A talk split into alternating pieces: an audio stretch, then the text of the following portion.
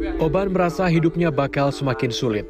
Buruh pabrik tekstil ini mengaku setiap bulan mendapat gaji 2 juta rupiah.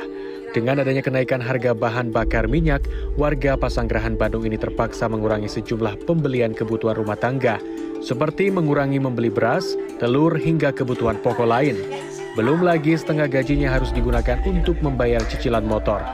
Usai kenaikan harga BBM, Oban terpaksa meminta bantuan anak sulungnya untuk membayar cicilan motor buat motor biasanya disisikan paling uh, 850 selebihnya minta anak saya kebetulan kebetulan anak saya kan sudah kerja. Nah itu yang yang minta tolongnya sama anak saya. Nah sekarang harga BBM naik gimana pak? Buat motor udah ada belum uangnya? Macet nggak gitu? Kebetulan sih alhamdulillah kalau masalah motor nggak pernah macet karena ya minta bantuan itu sama anak saya jadi kurang, ya? tapi jadi kurang yang yang terasa justru uh, kebutuhan sehari-hari sehari-harinya yang meningkat. Cerita serupa juga datang dari Agus, seorang petugas kebersihan kelurahan di kawasan Ujung Berung, Kota Bandung. Gaji yang ia terima setiap bulan sebesar Rp1.250.000. Gaji itu ia gunakan untuk membeli kebutuhan pokok sehari-hari. Agus mengaku bingung saat harga BBM naik yang berimbas pada naiknya harga kebutuhan pokok. Belum lagi, Agus juga harus membayar listrik yang bisa mencapai Rp250.000 per bulan, juga biaya dan jajan anak sekolah yang mencapai Rp300.000 sebulan. Agus beruntung tak punya cicilan, meski demikian, bapak dua anak ini tetap resah dengan kondisi ini. Ya stres sih, stres, pusing, pasti gitu. Tapi kan kita harus dijalani aja gitu. Apa boleh buat apalagi kalau diam kan nggak bisa makan keluarga gitu. Hmm, Oke. harapannya pak?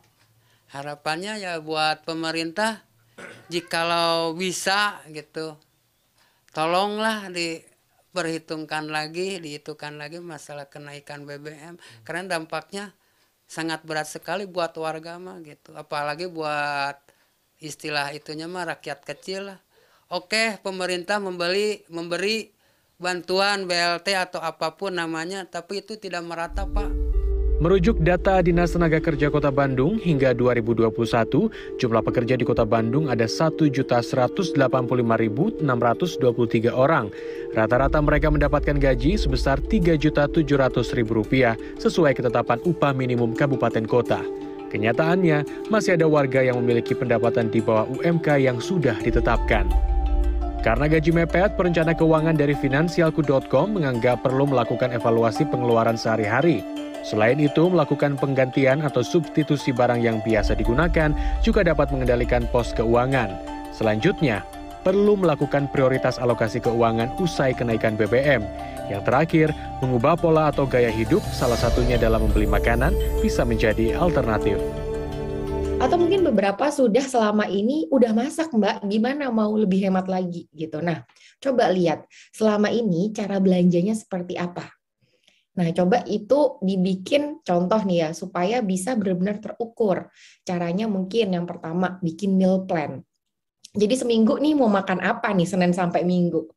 Belanja sekali, tapi sesuai dengan apa yang mau dimasak. Jadi bukan yang belanja ke pasar, oh ya udah lihatnya itu beli beli beli beli, tapi mungkin kadang ada beberapa bahan makanan yang nggak kepake, yang terbuang, yang belum waktunya dimakan aja sudah nggak layak buat dimakan gitu-gitu. Nah jadi kalau dengan meal plan kan paling nggak kita udah tahu tuh seminggu bakal makan apa, butuhnya seberapa, terus kita bisa menyesuaikan sama budgetnya gitu. Jadi bisa lebih on budget gitu. Selain mengelola pengeluaran, kesulitan keuangan gara-gara kenaikan harga BBM juga berpotensi menimbulkan stres. Karena itu, menurut dokter spesialis kedokteran jiwa Teddy Hidayat, masyarakat dituntut mampu beradaptasi. Menurutnya, langkah terpenting dalam menghadapi stres adalah memiliki stres manajemen yang baik. Terakhir adalah merubah persepsi, ini yang paling penting. Seringkali kita tidak bisa merubah apa yang menjadi kesulitan kita, tapi kita bisa merubah dengan merubah persepsi yang ada di dalam diri kita bahwa itu bukan sesuatu yang menakutkan, bahwa krisis itu bukan sesuatu yang buruk.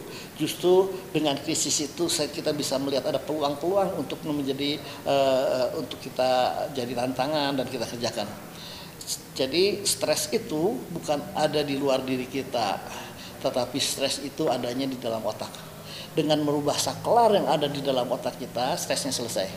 Teddy menambahkan, keseimbangan dalam hidup juga perlu diperhatikan untuk mengantisipasi timbulnya stres, seperti mengatur dan membagi waktu antara pekerjaan, kehidupan keluarga, kebutuhan pribadi, dan tanggung jawab lainnya. Tim Liputan CNN Indonesia, Bandung, Jawa Barat.